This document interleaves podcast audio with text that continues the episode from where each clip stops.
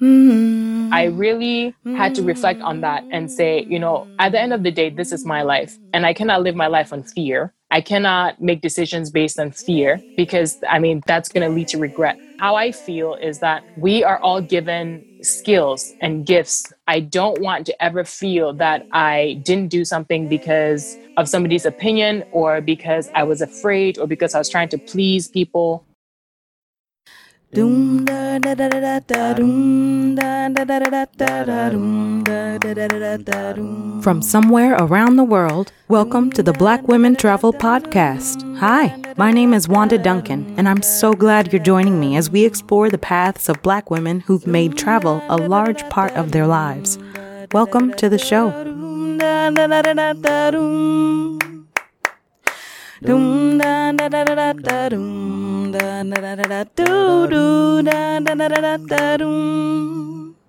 you so much for joining us today. Can you please tell us your name, where you're from, your current location, and if you have a business, name it. Thank you, Wanda. And uh, hello, friends. My name is Delphine Vacunta. Um, I am a humanitarian by profession. I consider myself a Pan-African optimist. Um, and in my free time, I like to travel and I write about my travels around the African continent um, on my Instagram page called The Very Delphine. Um, and so that's what I do. So tell us how travel was introduced to you. Sure. Um, so I am originally from Cameroon, I should have mentioned. Um And my family relocated from Cameroon to the United States when I was about thirteen. Um, and while I was in Cameroon, we traveled inside the country quite a bit. Uh, my dad was um, a journalist, and so we moved around quite a bit. Um, and just growing up, my father traveled quite a bit um, around the world. Um, he was a professor, he's a teacher. Um, so he had a lot of opportunities to travel around. And also we just, um, he's a, because he's a teacher, we uh, grew up with a lot of books in my home. And so reading was a huge thing for us at home. Um, so I just got exposed to the world through literature. And um, I guess that's kind of where my, uh, my excitement for travel began, um, really, is from hearing stories from my dad talk about his travels um, to Nigeria, to France, and all these places, and then literally forcing us to read. And um, when I say force us, you know, it, it was literally like, you're not going out to play, you're going to sit and read and write a summary of what you read. So um, we really, my siblings and I got to, ex, you know, be exposed to the world, um, again, through literature and through um, storytelling from my from my dad, who traveled quite a bit. So that's kind of how I got introduced into travel. And um, so I would say maybe when I, when I in high school, I also was um, very a very active, I think, high schooler. And so I was always, I think because of the, the early childhood upbringing and the way I was raised um, by my parents, I just became very interested in other cultures and understood, trying to understand other people and where they came from and stuff like that. So when we first moved to the, to um, I think part of the reason actually as well is that when we moved to the United States, we moved to a very small town, a predominantly white town um, in, in uh, the Midwest. And so when I moved here, I ended up being one of two Black kids in a school of five hundred. So that was a very traumatic, I think, experience coming from Cameroon, where, you know, a very homogenous society and all of that. So um, when we moved, I, being the only, you know, one of two Black kids, I automatically, I think, just had an affinity for like other kids who look different or like seem like they look different and were non-white. Um, and so I began just building friendships like that. And then when I went to high school, you know, we had a plethora of like clubs to join, international clubs and things like that. So I became very interested in those types of things. Um, so I got to meet a lot of people from different backgrounds um, that way. And I guess I just, I think that paired with my, with like kind of the literature background, I just became very interested in wanting to see the world and do different things.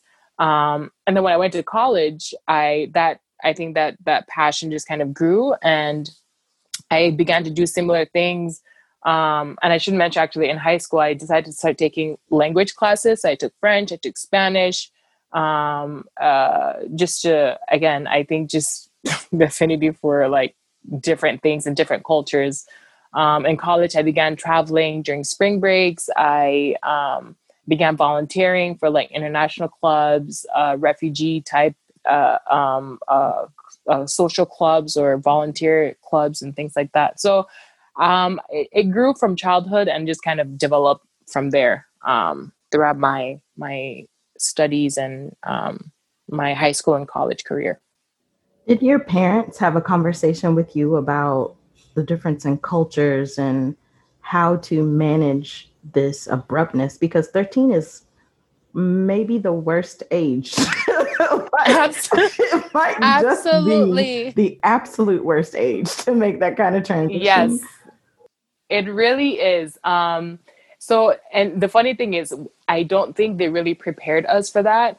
Um, just the cultural shock. Um, and I would say, and it's not a knock on my parents. I love my parents to death, but I think that they, um, my dad is, I would say my dad is a complete Pan-Africanist. Like he believes in, you know, he's, I, I would say he considers himself a Pan-Africanist. So he, I think growing up, we had, he, he, subconsciously sp- had negative um, because of his own lived experiences as well. I think he kind of had negative experience. He lived in France for a long time and he had very traumatic experiences there. We're talking about like the sixties, seventies, or, or rather the seventies, eighties, you know, where I think, you know, um, the black, you know, black movement was not really a thing yet. And I think, you know, being a black person, being accepted in those in those spaces was um, was not where it is today. Even though we know that today it's it's still a bit problematic.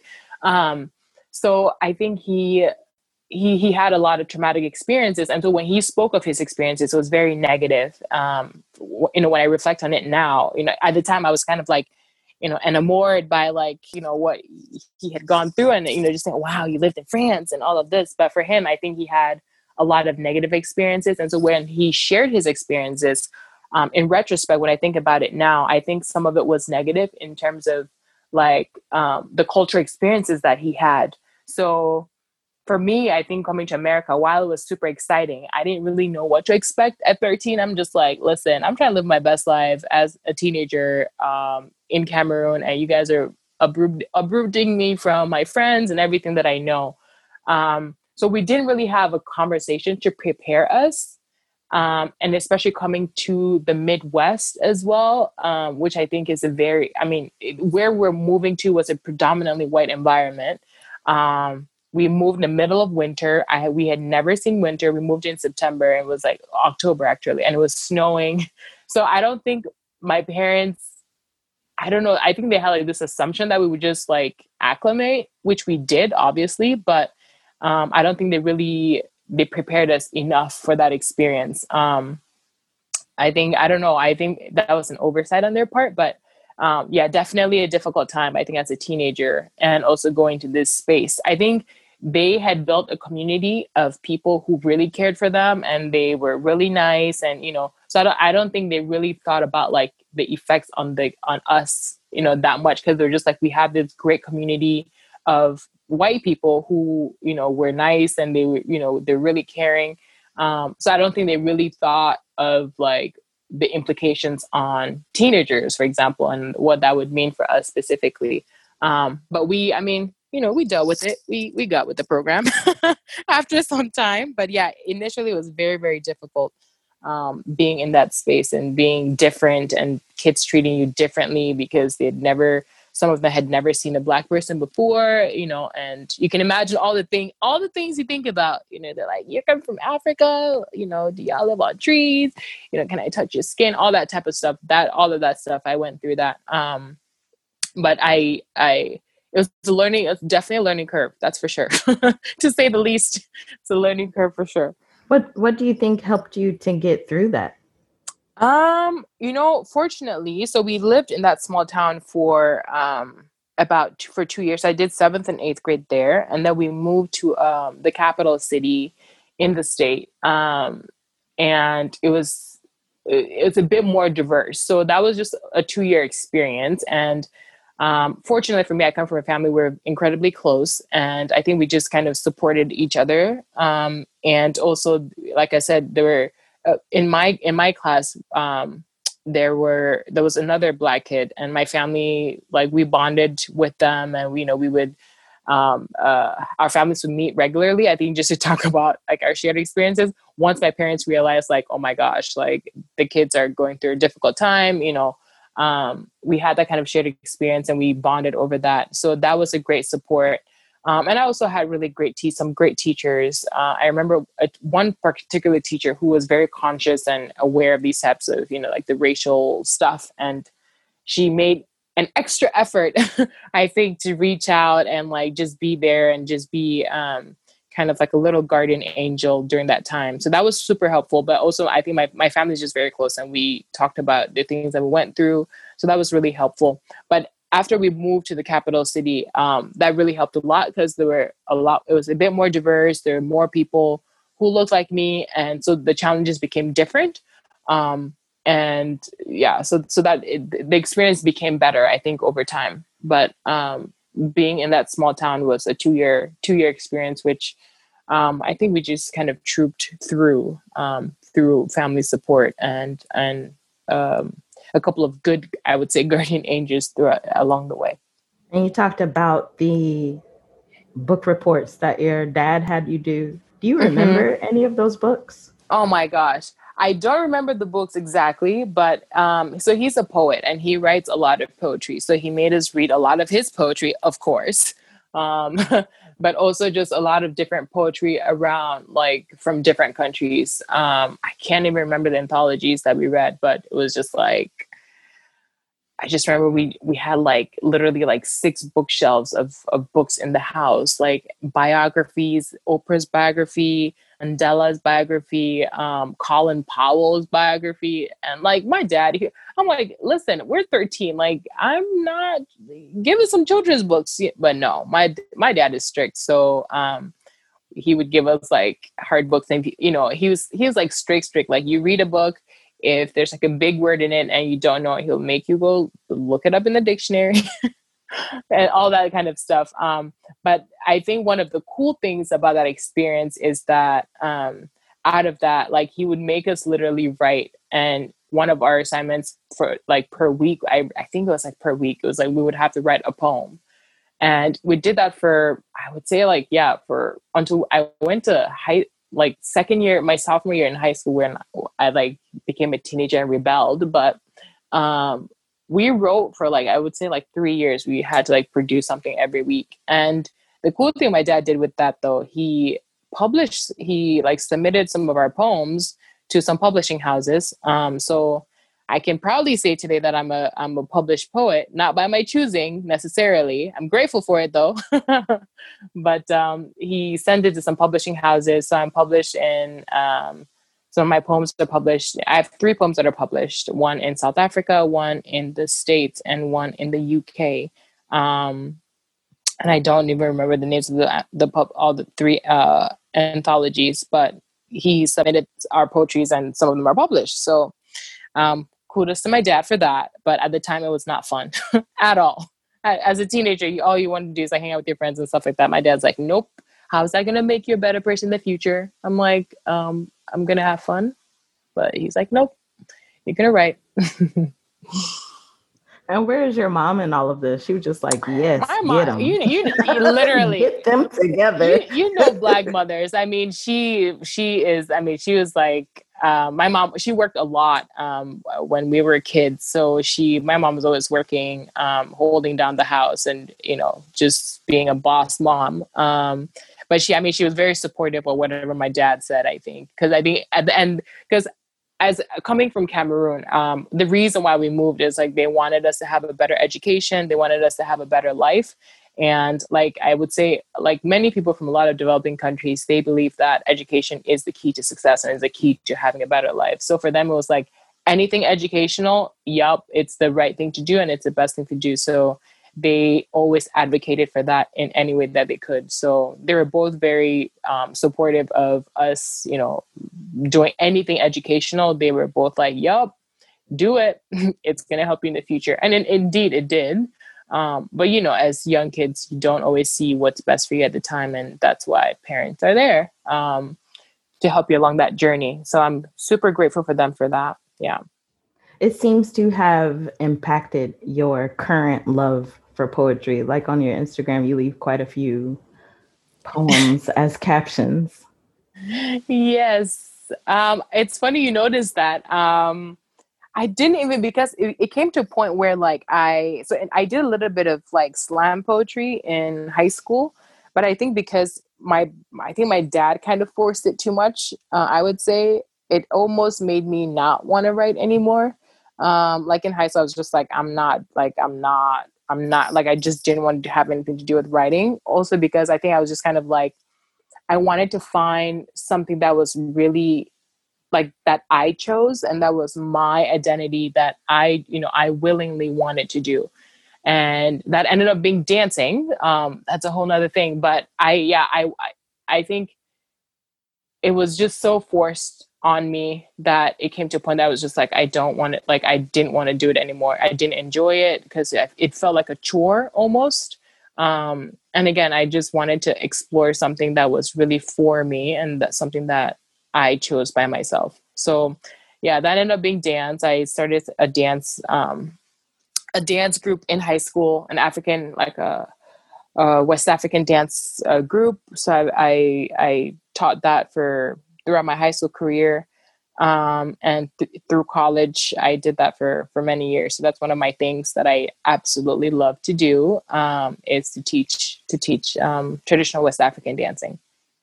And the modeling, where did that come into? Oh, um, it, it's funny. Um, I, I don't consider myself a model. Uh, but I just always liked photography, I think. Girl, and stop. I'm an... Wanda, listen, listen, listen. Let, let me tell okay. you, I really, I really don't. I really don't consider myself. I think I, I love, I love photography. I love modeling. Um, it's something a lot of people have mentioned to me, you know, oh, you know, you should do it. But I've, I guess I've never taken it seriously. And I think, unfortunately, to be, if I'm just being honest, I think that's a product. The reason I haven't taken it seriously is a product of my environment. I think growing up in a predominantly white environment where you're the only one, you don't, I mean, I didn't even know like that was a thing that I could explore, you know, and I didn't know that, you know, I didn't have, I don't know, I just didn't have the access to, to the information about being a model. And, you know, I think just growing up in that environment, like seeing just whiteness all over, um, didn't encourage me, um, at all. And also I don't even, I don't think I've explored that because I don't think that's something my parents would have encouraged because it wasn't quote unquote educational. Um, so no, I, but I, but I just, I'm, a, I, I think I'm just an, I'm an artsy, I consider myself a very artistic person. Um, I love photography. I love, Um, I mean, now I'm relearning to love writing again. I love dancing. I love anything really artistic expression. Um, but modeling is something, I don't know. I just, I, I think I'm photogenic, but it's not like something that I'm like, ooh, I'm a model. Nah, I, I love to take good photos. Yeah. But not a model model, not a, not a model like that. I wish you could see me side yes. eyeing you right now. You just said you. Think, oh my God! You think you're photogenic? Okay, okay, Delphine. Oh my gosh! Mm-hmm. But thank you. I appreciate uh-huh. the compliment. Um, now I'm I'm like I'm, I wish you could see me. I'm I'm low key blushing a little, but I. A few people have told me that, and I it's it's something that I'm like, dang, I wish I would have, you know, like I would have explored that further. Um, I guess it's not too late, but um, I don't know. There, there are a million other things that I'm interested in now, and I don't know that that's one of the ones I'm super passionate about. But, but thank you, I appreciate the compliment. You did bring up something that I think is interesting, and that is, how do I phrase it? So I think it may be like first generation. Where whatever mm-hmm. country the parents move to, that that first generation that grows up there, I think that there's an expectation and a pressure to not mm-hmm. entertain things that are not financially lucrative. Yes. So a lot of the audience that listens to this podcast is in America, but, you know, there's a sprinkling everywhere, right? But the ones mm-hmm. who respond to, you know, have an online business and, you know, do something sustainable and like travel the way you want to travel tends tends to be from America. They don't mm-hmm. tend to be from anywhere else. And I think that that is a, I think that that is symptomatic of the environments that we grew up in. Not necessarily that Absolutely. Black American parents are like, yeah, girl, quit your good paying job. They're not. But yeah. I think that there's yeah. less, there's less pressure there. There's less conversation around it. There's, there's less, I don't know, cultural expectations. I, I, I haven't like busted out. Yeah. Oh, absolutely. Yeah, no, absolutely. Um, I think, I mean, you'll hear people joke a lot, at least for like West Africans, you know, they're, they're, you know, people say a lot, like, if you're not a medical doctor, if you're not a, you know, a, a, a lawyer or something like, you know, those professional careers, you're, you're considered a failure. And um, in my experience, that's been, at least in looking at the experiences of my, my, the, my friends around me, that's been true. I think for me, I've been, um, I would say for myself, I've been lucky in the sense that my parents have been very clear about, we want you to be successful um, in whatever that means to you. And, but they've, I think because my parents, my dad especially, like saw the world, um, he had a different understanding of what success meant. Absolutely. He knew, like, he pushed the message of like education and like making sure that you, you know, you have the highest quality, you know, like he, for him, it was like, if you're going to be a painter, you, you need to be the best possible painter you can, you can absolutely be. Um, but I think generally speaking, that is definitely an attitude that, um, I would say a lot of people, particularly not from America, have, um, because, uh, you know, I, I, there's, I think there's this, especially people who come from, I would say quote, the quote unquote developing countries, it's like there is this perception that success is defined by, you know, the, the, the amount of money that you have, and the amount of money that you have is closely often correlated in people's minds with the types of jobs that you have. Um, so for example, someone is not going to say, I'm going to be, you know, a plumber, for example, um, because people just don't see that it's a lucrative thing. Where, although that plumber could be making eighty, ninety thousand dollars a year. So I, I think, and I, and I think that's, that's an element of, um, Western socialization and, you know, this whole, um, I think Western influence on these countries, which we know these Western countries still have a lot of stronghold in a lot of these de- developing countries. So I think it's part of that, like media, tr- like the, the, the, the, the, the, the messaging trickling down from, you know, just like we have these messages about beauty standards and all that, there's also these messages about career and what is, you know, what is considered like an upstanding job and all of these types of things. So th- that perception is very pervasive in these environments because, you know, people are looking at, you know, what only the things that they see on media. You don't see people, you know, like a janitor on television being, you know, hailed as like, you know, a successful person or a very, you know, somebody who's made it in life. You don't see those images. You see business people, you see. And so those are the, th- those are the messages that these, you know, these communities receive. And that's, that's all that they, they, they can, they can refer to really. Right. And I think America is often seen as this aspirational um, uh, uh, uh, country, and whatever America does and whatever, you know, they see on, the, on, on, on, in the media is what people aspire to. And so I think with that, that's, that, that's where that comes from. But I think, I think ho- positively, I think that is shifting now. I think with the expansion of technology and social media and people seeing that, you know, yes, you can be a travel blogger, for example, and make a lot of money. I think some of those ideas are shifting, even in these immigrant communities where um, parents, I think, have have historically had these notions of what success means and what careers are uh, linked to that. I think it's, it's, it's shifting now also because I think generation X, Y, and Z are also pushing the envelope and saying, no, I don't need to be a lawyer to be successful. I can do A, B, C, and D as long as I'm the best at it, or I'm really great at it. I can make money. Um, and I think parents also understanding that now there are different platforms and a multitude of platforms on how to make money. Um, there, there, there's there, those notions are shifting, and I think as the generations, as you said, now that it's shifting from like first gen gen to like second gen, that those notions are are shifting a bit. Um, but I also think it's also just a privilege of um, for Americans. I think when you're in this country, you know, you're told you can be whatever you want to be, you can grow up and do whatever you want to do. Uh, whereas I think in some of these immigrant communities, you're told, no, you, you, I mean, not necessarily like, no, you can't be whatever you want to be, but you're going to be a doctor because that's what success means. Um, but again, I think those notions are shifting, which I think is a good thing because, I mean, in today's society, there's so much information, there's so much access to technology to do a million and one things. So I think, I think we're moving in, the, in a positive direction. I think gradually, Um, but hopefully we'll get to a place where people can really feel like they can do whatever it is that they want to do and, you know, still live a quality life, even though it may not be making a million dollars a year, which is very okay. We all don't need to be millionaires. I'm really curious about that idea that all Americans receive that same messaging, because this is where nuance mm-hmm. comes into place, right?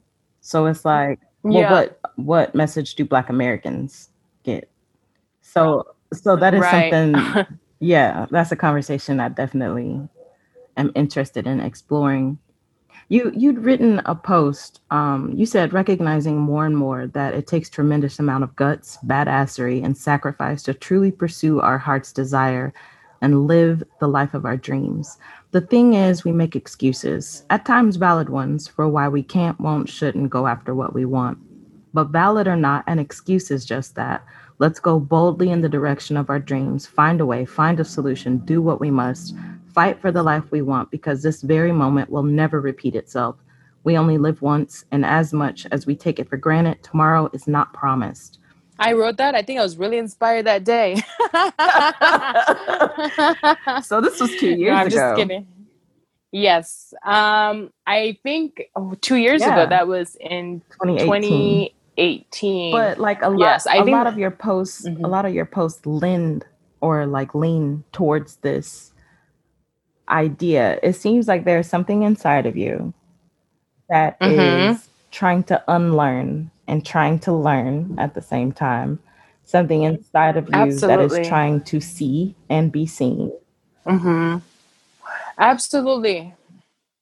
Yeah. Um, you, you, you captured that very well. I think, um, I, I'm definitely, I'm, con- I feel like I'm in a space of constantly, um, learning and unlearning. Um, and I think when I reflect back in twenty eighteen, uh, like I said, I, I don't, I don't know if I mentioned, but I work, um, internationally and, um, in very high risk environments. And I think in twenty eighteen, I was at a point where I was really questioning, because my career path, while it's been, I would say it would be considered quote unquote a successful career. Um, it's a very big uh, uh, organization I work for. Um, so I think in the public, I would consider very successful. Um, but it was at a, in twenty eighteen, I was at a point where actually, I should say before I took on this, before I took on my job, I always knew I wanted to work internationally, but before I took on the job I took on, Um, in working in South Sudan, my family was excited because of the organization, and I had really, really busted my butt to um, to get to that to get to that place and to be able to have that opportunity. I, I mean, I literally like moved to New York by myself in the middle of winter, trying to figure it out. So I did that, and so they were very proud of me for getting this opportunity and stuff. But at the time, they really didn't want me to go to this country because it's a war con- it, it was a war-torn country, and um, you know it, it was a scary it was a scary thing for them. And I did that for two years. And in twenty eighteen, I was really at a point where I was having this very difficult conversation with myself about what it was that I wanted to do with my life, and if the career I was in was something that I wanted to continue, or if I wanted to move in another direction. And at the time, I was like, really, it was about whether I stay in that country or if I move on to another country um, in a different role. And I decided to go to a different country um, because I wanted to expand, I think, my knowledge of international affairs. And I wanted to um, uh, also just, I mean, I was young in my career, and I wanted to like forge a different path in my career that would be something that I, I, you know, I could create my own niche, really. And so in twenty eighteen, I, it was a really difficult year for me, I remember, because I, it was a difficult decision, one, to leave um, the country that I was in, because I, I mean, it was familiar, right? It was what I, I had known, and it was the first country that I'd been in with this organization. Um, but also, again, my family didn't really want me to go to the country that I wanted to go to, because it was another war-torn country. And again, I think just the fear. And I remember thinking during that time that this was something that I really wanted to do. And I knew the career path that I wanted to take.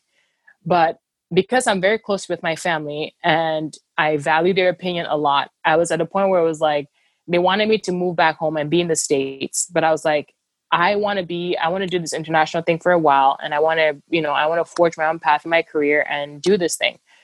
So I was at a place of conflict. And I, I just remember thinking like, if I continue to do, because I, I I had always felt like I had always done the things that my family wanted me to do. Um, as the good African daughter, I feel like I, you know, I'd always, you know, been on that path. It's like doing the things that are expected of you, um, taking risks. I think my family was lenient in a way. I took a lot of risk. Um, again, like traveling internationally when I was in, in college and stuff like that. For me, that that was a big deal, because the just being out, given the space to do that. Um, But I was at a point where I was re- I almost at a crossroads. I was like, do I come back home and be with my family, be closer to my family? Or do I just, you know, continue to do this career path thing that many people in my family don't really agree with? And, you know, they're fearful and getting these kind of mixed messages. And so I really had to reflect on that and say, you know, at the end of the day, this is my life. And I cannot live my life on fear. I cannot make decisions based on fear. Because I mean, that's, I'm, that's going to lead to regret. And I don't, what, how I feel is that we are all given skills and gifts, right? And I really, I don't want to ever feel that I didn't do something because of somebody's opinion, or because I was afraid, or because I was trying to please people. I'm an empath. So I'm a people pleaser. So that's, I had to break out of that. And for me, I'm like, I don't want to feel like I'm living a life that is not mine and that is in service of people that I care about, which they probably have good intentions, but it's not a life that I choose for myself. So for me, that I think that's what that's what it's about. And it was a really scary time. It was a scary decision. Um, you know, family, like just the familiar, like family putting pressure on like, oh, you know, you're getting close to thirty, you know, you need to come settle and have family. Also in my, where my, where I come from, you know, fam having, being married and having kids is a huge thing. So it was like, are you going to live that? Are you going to not do that? Or are you, you know, are you going to go do this international thing, whatever? So it was really a tough decision about, um, Uh, not listening to my family and their concerns, and really just going for what I felt in my heart was the right thing to do for me, for my career, and for the life that I wanted. And I just remember being at a crossroads and thinking like, this is a point where I have to make a couple people unhappy. And for me, that is self-care actually. And this is something that I'm learning now, like self-care sometimes means disappointing people.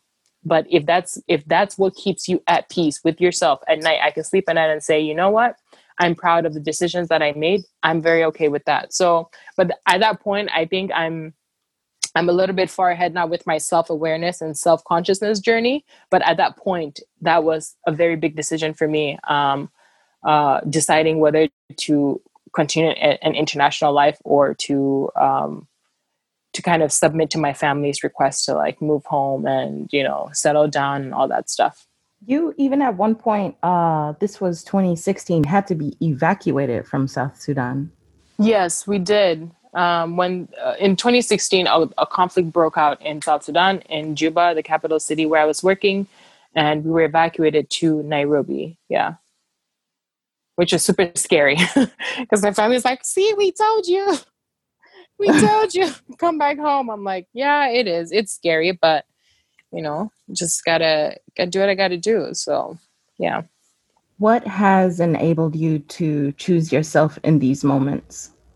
What has enabled me to choose myself? Um, I think it's trying, to, I, for me, it's constantly uh, reminding myself of my purpose and trying to align every decision I make with my purpose or what I feel my calling is. Again, I don't want to live, like, I don't want to die one day and feel like I didn't, like, use all the skills that God has given me, because I think it is such a privilege and it is such an honor to have the skills that I have. And I don't take it for granted. And I don't say that as a bravado thing or to brag, but I really do feel that I've been given certain skills just like everybody else.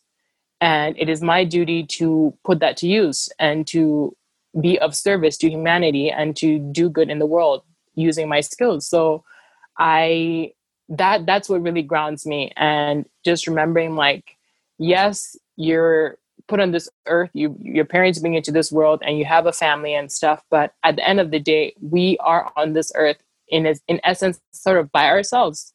Um, and we have to, for me, it's like, I just have to do the things that align with what I feel my calling is. And I just have to be okay with that. And, you know, the world adjusts. You do your thing and the world will adjust. People will be disgruntled in a moment, or people will be dissatisfied with your, with your decisions at times, but that is okay. My thing is, if you can sleep at night and be okay with the decision that you've made, then it's okay.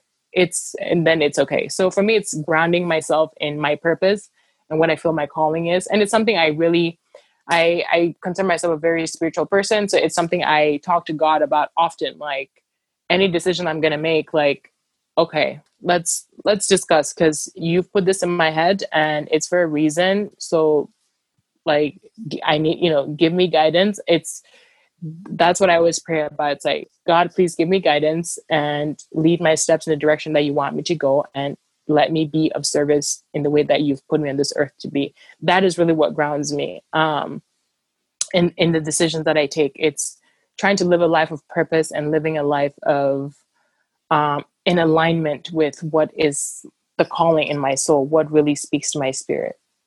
What inspired you to write Love Letters to Africa? Ooh, Love Letters to Africa is a project that I've been putting on and off, to be honest. Um, but the purpose for that is really my love for, my love for Africa, um, simply put. I don't know how else to say that, but my love for Blackness, my love for uh, Africa as our the ancestral home for all Black people. I think, again, when I bring it back full circle, when I moved to the States, I think the rejection of Blackness that I saw in the environments that I was in, the resistance to Blackness really... Again, my dad, I think having a very Pan-Africanist parent um, really inspired me to actually to embrace myself and to say, you know, this is my identity. This is who I am. And in any spaces that I've been in, I've always been inspired to share where I come from with people and to inspire people to learn more about Africa, so that you're not, people are not asking me ignorant questions like, you know, do y'all climb on, do y'all live on trees and stuff like that. So for me, it was always about inspiring people to travel to Africa and for to show people a different side of Africa, really. Because as you know, in the media, when you look at, you know, pictures of, of, of travel around Africa, it's always, you know, pictures of like destitute, poor, you know, poor kids or like sick, just negative images. And for me, coming from Cameroon, I'm like, this is not all there is. And that really bothered me. I was like, this is not, like, who told y'all, who told y'all that this is all there is? So for me, it was really about showing a different side of Africa and writing, expressing my love for the continent um, with other people in hopes that it inspires people to travel Africa, particularly um, other Black people to travel Africa, because especially in the times that we're in now, Um, which is a project that I'm I'm I'm going to to pick back up, because I just feel like in the times that we're in now, it is, I just feel like it's even more important, more than ever. It's always been important, but more than ever, I feel like it is an, such an opportune time for Black people around the world, the diaspora, to really reconnect to our to Africa, because that's that's our ancestral home, and to to to to reconnect, because the issues that we're facing around the world, it's it's global. It's not just, you know, when we talk about police brutality in America, it's, you know, you look at history, it has history in in, in South Africa, in Kenya, you know, in Zimbabwe, we're talk we're all talking about police brutality. So I think there's so much that connects us, and I just feel like more than ever, it is such an opportune time for us to connect as as Black people globally. And I think part of that comes with exploring who we are from the origin, and that starts from from from from Africa. So love letters, I think love letters to Africa was um, uh, in two parts. One, yeah, just express my love for the continent, but also to inspire people, especially Black people, to travel Africa. Um, and I think more than ever, that's that's more important. And I don't know if you've seen this this new documentary recently, um, The Social Dilemma, and you know they talk about like how they fear that the use of social media and and uh, how the use of social media might, you know, like might trigger, the worst that it could do is like trigger civil war. And, you know, even in the wake of George Floyd, for example, and I was just thinking like all these things happen in the U S right now. It just got me thinking like, what is the worst that could happen? And like, how can we make, I don't know, like how can, like if worse comes to worse and people are like, I'm, you know, I need, like people are going to want to go somewhere else and not be in the United States, for example, just hypothetically, you know, what what is that place going to be? And I've always thought, of course, for Black people, I'm sure some people are going to want to reconnect to the continent because perhaps, you know, that makes sense. And so I've always been thinking about like, how do we talk about travel to Africa be, beyond just like, oh, let me go visit Africa, but how can we make it a lucrative, you know, make the, con- how can the the leadership in the con in, uh, in the continent um, make it a lucrative environment for people to come and want to stay long term, and for example have vacation homes in Africa? Because when people talk about vacation homes, they always talk about Europe and all of Europe or Southeast Asia, I don't know, all these other places, which is fine, but I've always been inspired by like the thought of how can we make Africa um, attractive for Black people to say, you know what, I want to explore this because this is this is my origin, and this is where I would, you know, this is an option for me to consider if I want to, you know, have a vacation home somewhere, or if I want to go stay long-term, for example.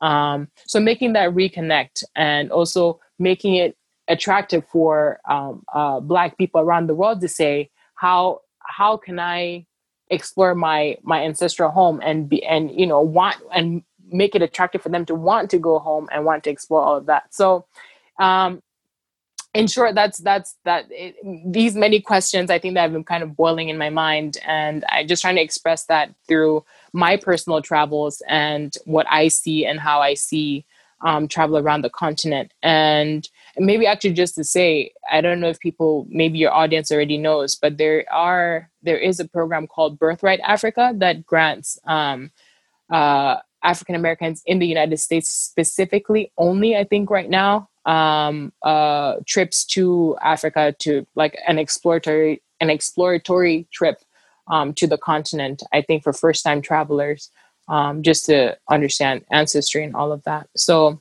just it's a it's a it's a mix of all these interesting questions that I think um different people are having in different spaces, um and um yeah I just wanted to express that through my own my own lens.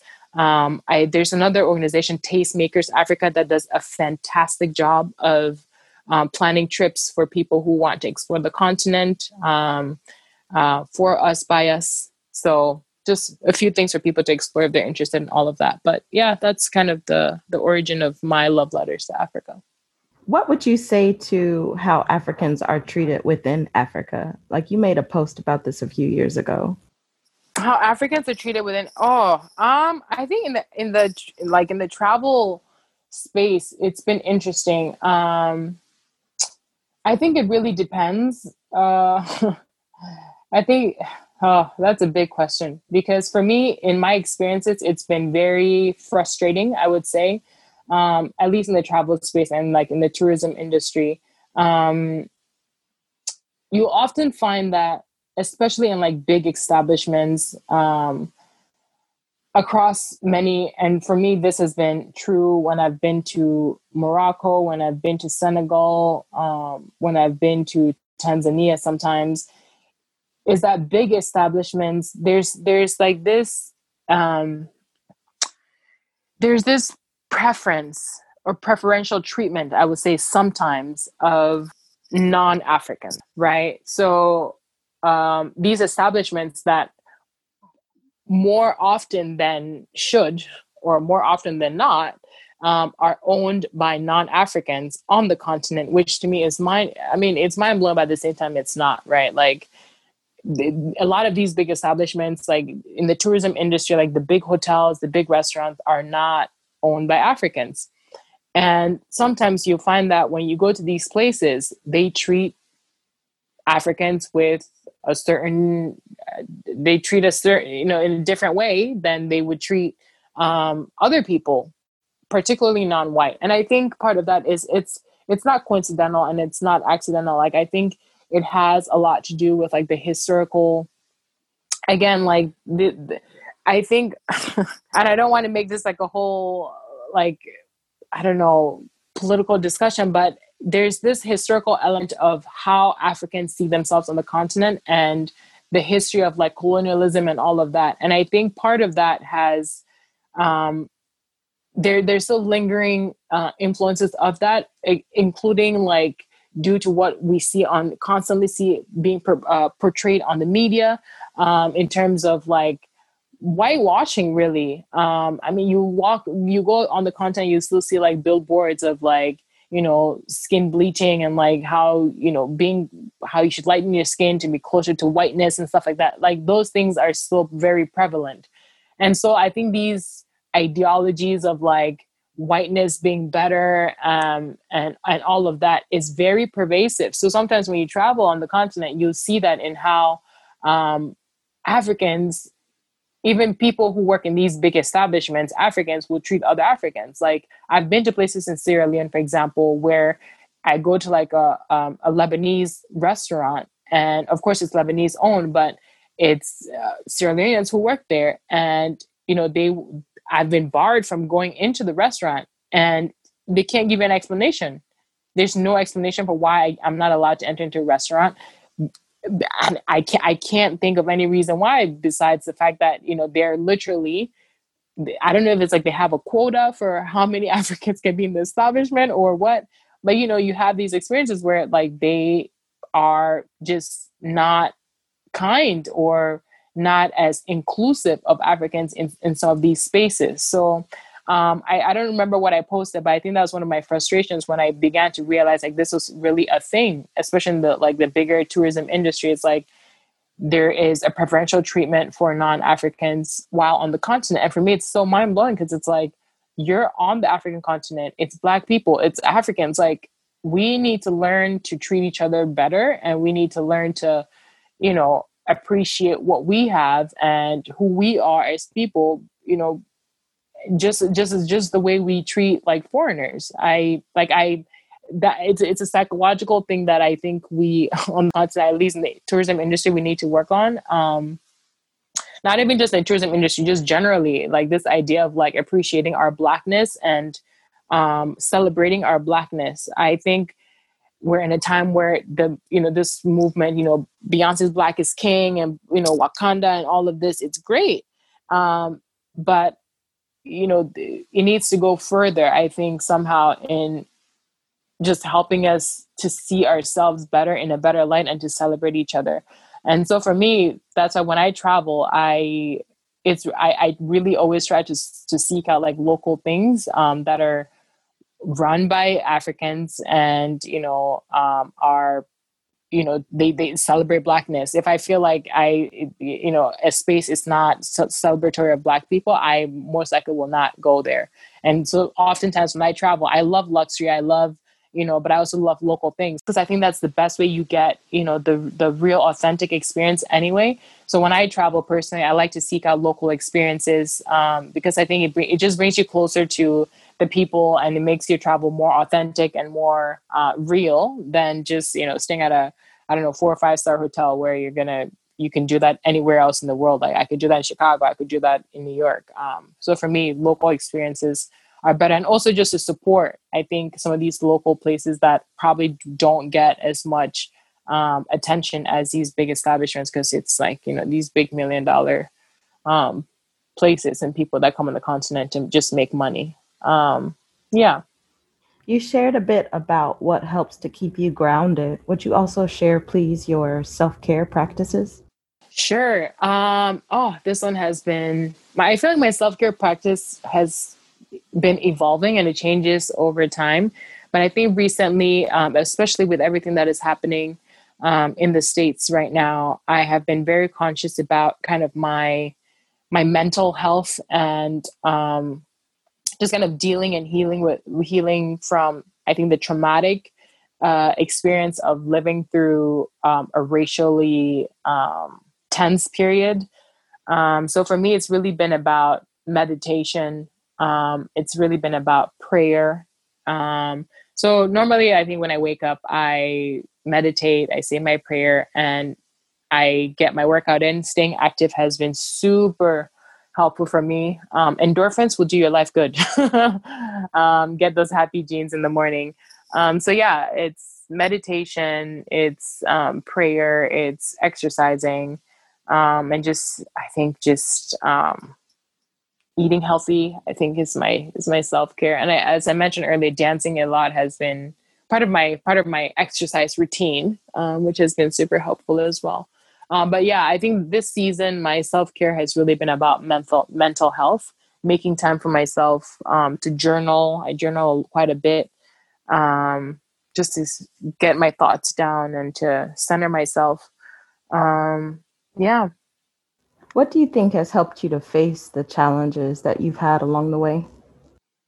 Hmm. Along my journey, I think... Um, my spirituality has been huge again, I think, in just making me realize I, or yeah, keeping me balanced. I think spirituality for me has been key, but also just my personal self-awareness and self-consciousness journey has been um, really, really impactful. Um, there's a book I really love um, by Eckhart Tolle called The Power of Now.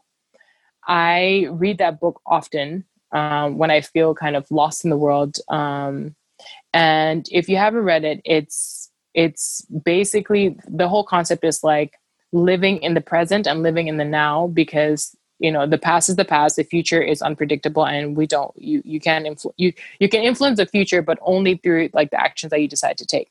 But the idea is basically like living in the present now, because that's the only thing that you have is living in the now. Um, in this current moment, um, that I don't, that understanding that and understanding the idea of like the pain that we feel or the confusion or the sadness or uh, the worrying, the stress is all caused by resistance, resistance to the reality that we're living in now.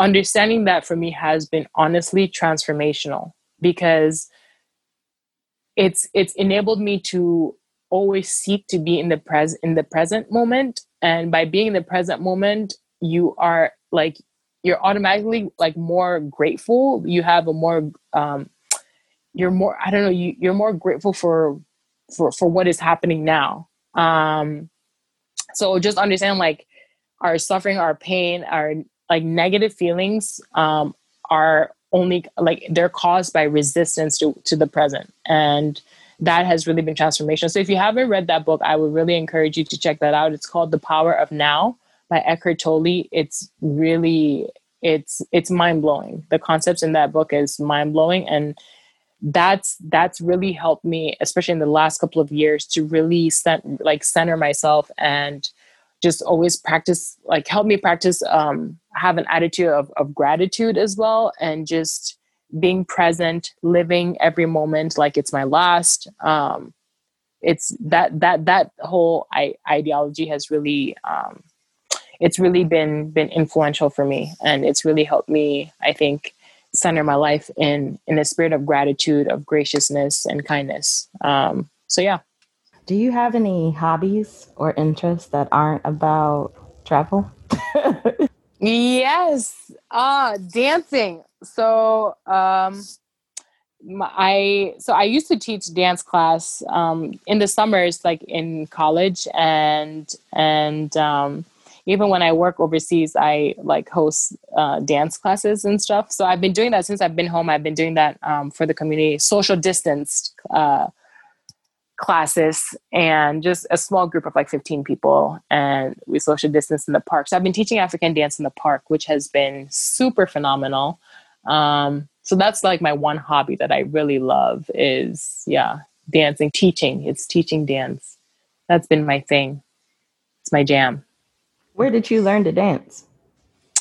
Um, hmm. I think my mama gave it to me. Uh, I don't I don't I but you did I think you mentioned that you did take dance classes as well. I took dance classes yeah in college. I took two dance classes um, from this super phenomenal dance teacher, Chris Walker. Um, he's like a renowned actually he's world renowned uh, Afro-Caribbean dance teacher from Jamaica. Um, he teaches at U W Madison. Um, super amazing instructor. So I took two of his classes. Um, but I, I don't know. I, I think I just always, like I always, I started dancing like in, yeah, in middle school, my sister and I started uh, performing. I don't know where we got it from, but I don't know. I think it just runs in the family. um, yeah. Yeah. Sometimes you just catch the vibe Yo, and you, you know, people watch what yeah, other people do. Yeah. Yeah. Uh, when you do travel, is there a certain way you like to explore? Um, yes, absolutely. Uh, local. I, like I mentioned earlier, I love exploring local things, all things local, because I just feel like that's how you get the most authentic experiences. Um, that's how you really get to understand the people, the culture, uh, the foods. Again, like the commercial stuff is great. Like commercial hotels, commercial restaurants are great, but I always find that to really understand like the essence of people, it's engaging with like local people, um, you know, like the community. And so when I travel, I always try to seek out those types of experiences. And I should mention actually, well, even though I do travel quite a bit, and I know there's this whole travel, you know, movement now around, you know, solo travel, which is great. Uh, but I'm not so much a solo traveler actually. Um, and I think a lot of people ask me that on my Instagram, like, no, I, I actually, I prefer to go to travel to places where I know at least one person, just because I love, I just, I love sharing moments and experiences with like loved ones or people that I really care about. Um, so for me, it's always like one, that's how I travel. Like I seek out places that I know at least one person, or I, I have an acquaintance or somebody. Um, and then, yeah, then seeking out local experiences and stuff like that. That's my favorite thing. That's my favorite way to travel. I, you, you will hardly ever find me go to a place where I don't know somebody, or if I'm traveling, um, if, if I'm traveling with a friend, uh, like I'll go to a new country, but like I, I would, I would, I prefer to go with, with somebody that I love and care about to travel together to that new place. Um, that's just, that's just how I, I like to explore. The solo travel thing is great, and I, I really commend people who do it. Um, but for me, I really enjoy um, sharing moments and experiences with people, with like my people. So yeah, I that's how that's how I travel. But local, local over everything. It looks like um, there's one really good bestie that seems to be able to travel with you, or you all are able to travel together. Mm-hmm. Uh, I don't know who she is, but so that's really um, cool because you know, like yeah. not everybody is able to, first of all, to travel with other people. Yeah, I, yeah, and you know that's that's something that I'm really really grateful for. I think because I have been, um, I have been in a lot of like culturally diverse spaces. I've I've met quite a lot of people who live all over the world. So I think that's a privilege as well to to have been. You know, to gone to, to have gone to the schools that I've gone to, to have the opportunity to even go to go to college, to go to the school that I went to, and to meet all these people from different places. Like, I can, I can not every country in the world, but almost every country. Like, I, I feel like I probably know somebody from the or somebody who knows somebody which I think is such a privilege. And I'm super grateful for that. But I think that's one of the things that travel is also helps you with, like, you, you know, it, it, it just exposes you to, to more people and to, to get to meet different people, which is, you know, it's, that's cool. Cause you, you always have somebody somewhere, you know, in the world. Um, so that's, that's dope. But yeah, I'm super grateful to have friends who also love to travel and love meeting people and all of that. How do you like to celebrate? Ooh, how do I love to celebrate? You know, hmm, there's nothing like a great bottle of wine and a dope, you know, dance party. You know, Black Is King just came out, you know. I love having a great bottle, yeah, a great bottle of wine and some great music. That's, that's, and good food. Good food, good people, good vibes. That's that's my that's my favorite. I love I love small intimate um, things. So yeah, definitely always like having like family, uh, not family, um, like dinner parties um, with good food and yeah, good drinks and good people. That's that's that's my stuff. You talk about the importance of having like-minded people in your circle. Mm-hmm. How have you been able to find those people? Hmm.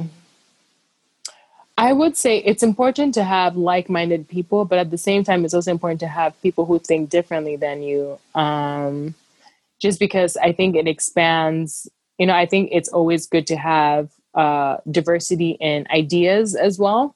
And so for me, it's not just been having like-minded people, but also people who think differently from me, um, which, you know, sometimes I think is difficult. Um, but I think it's, it's important. Because uh, I think that's that's part of what the world is missing, and part of the reason why I think the world is in kind of chaos is because we we think we're so different, and we think we are, yeah, we think we're so different, and we focus so much on that that we we don't see the similarities, and we don't see things from other people's perspective, or see something from somebody else's point of view. So I think it's it's great to have um, people who think similarly to you, but also people who think differently. And I think for me, finding the people who think similarly to me have just been in investing myself in the things that I like and in the things that um, I'm passionate about. And in doing that, I've, I mean, inevitably you're going to meet the people who like, you know, similar things when you, when you invest, when you immerse yourself in things that you're genuinely interested in and you're genuinely passionate about. Um, you're going to meet people that way. Um, so for me, I've really met a lot of my friends through like social clubs, through um, dance programs or like dance classes and stuff like that. Um, but really anything that I'm really passionate about, I'm probably going to make a friend in, because obviously we're in the same space and we came to the same space for, probably for the, for similar reasons. Um, but also just, I think I just, I would like to just stress that it's important to also seek out people who, who think differently than you, because it, I think it makes your, your circle richer, and it makes your, it makes you as a person grow as well. When you, when you're able to exchange ideas and see something from somebody else's perspective, which is what I love about traveling too, by the way. Sorry, I know this is not necessarily about travel um, all the way through, but I think for me, tra- travel has been transformational in that sense, because I think, again, growing up in a predominantly white environment, predominantly homogenous environment, um, made me always feel like, uh, like, like everything was, I don't know, everything was the same, right? Like, but I knew, like, especially again, because of my parents, like I knew things were different. I knew people lived differently around the world. I knew things, you know, there was a whole different world out there. Um, and being able to travel for me has really ex- like allowed me to expand that, um, side of myself, and to, to see that, like, yes, I can go to a different country and people may look different, but at the end of the day, like, we're all human, and we, we have shared human experiences, right? And focusing on that human experience for me has been, um, has also helped me like shed my ideas and my stereotypes about people and about, um, different groups of people, really. Um, and like I mentioned earlier before we started, I think that's that's a challenge for myself, is to explore areas that I haven't explored before um, around the world. Um, also just to, to test out that, that hypothesis of um, exchanging ideas with, with different people. And like I said, I have a phobia about places that don't celebrate Black people. Um, but I'm trying to, that's something I'm working on, to expand myself to, to outgrow that. How are you able to outgrow that? Girl, I need to travel. I need to travel to Southeast Asia. um, I think I, I, yeah, I, for, honestly, to be very frank with you, that is one place that I, I feel like I have internalized stereotypes that I need to shed.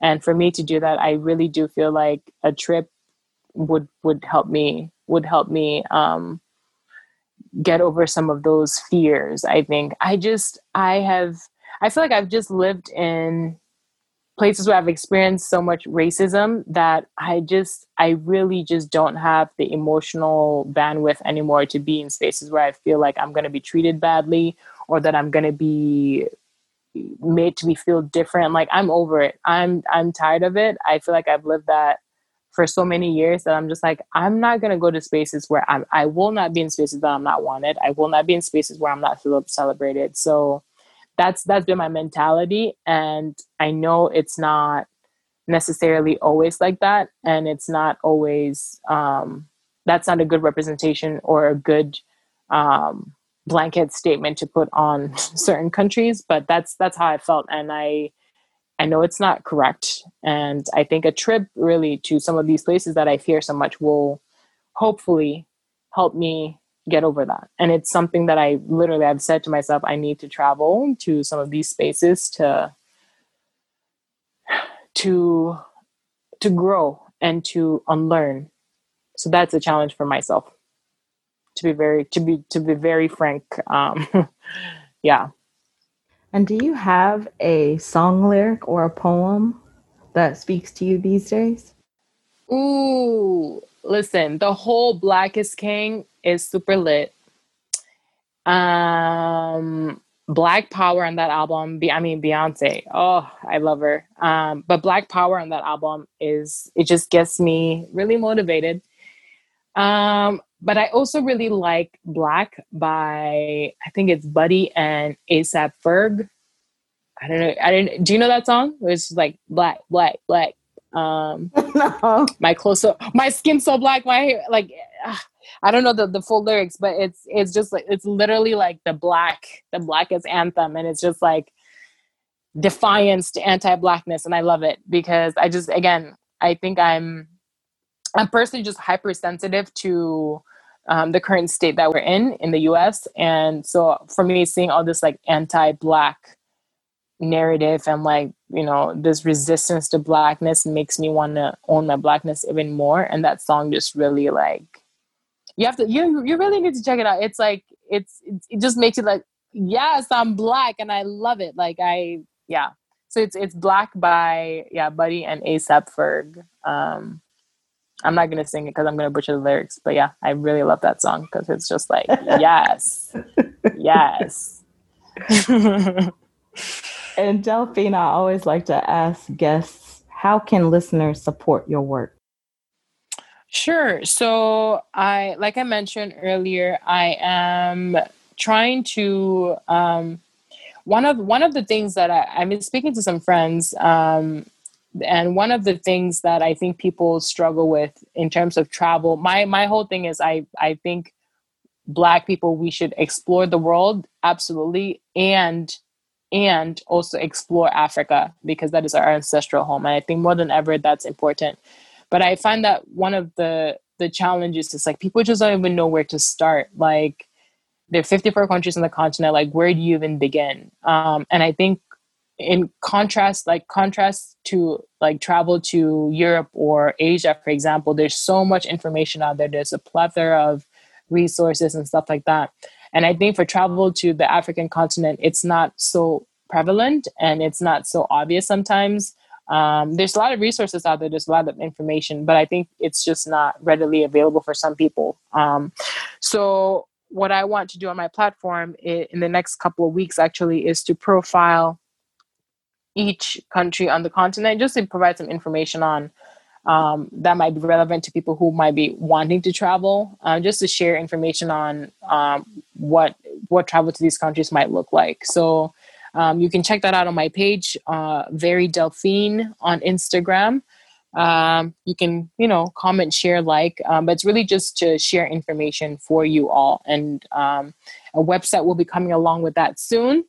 But another more exciting thing, I am co uh, founding a an organization called Forward, which is a multimedia platform which seeks to um, serve post-college underrepresented professionals who yearn to create a life of purpose and joy. And on that platform, we have authentic conversations and invite experts to come share their insights um, on topics around career, self-development, community, and lifestyle. Um, and uh, that is launching in October, the first week of October. So you'll see that on my page as well. Um, again, on very delphine dot com. So you can follow that um, once we launch. Thank you so much, Delphine. We really appreciate you coming on the show and sharing your love of all things Black and all things Africa and living in shithole countries like America and surviving anyway. Thanks, Wanda. I appreciate it. No, really, thanks for having me on. I talk a lot, so I hope uh, some of that resonates with your audience. Um, yeah, but it's been great having this chat with you. The girls are going to go up over this episode. I could just see it already.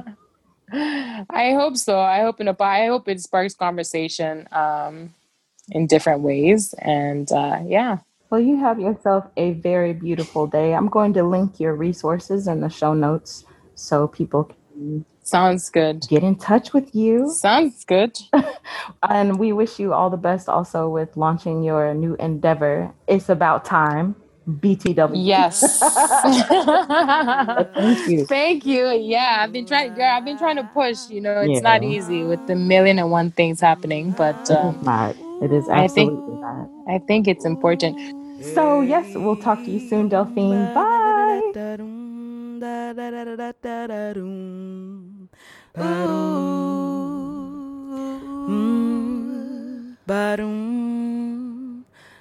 Bye.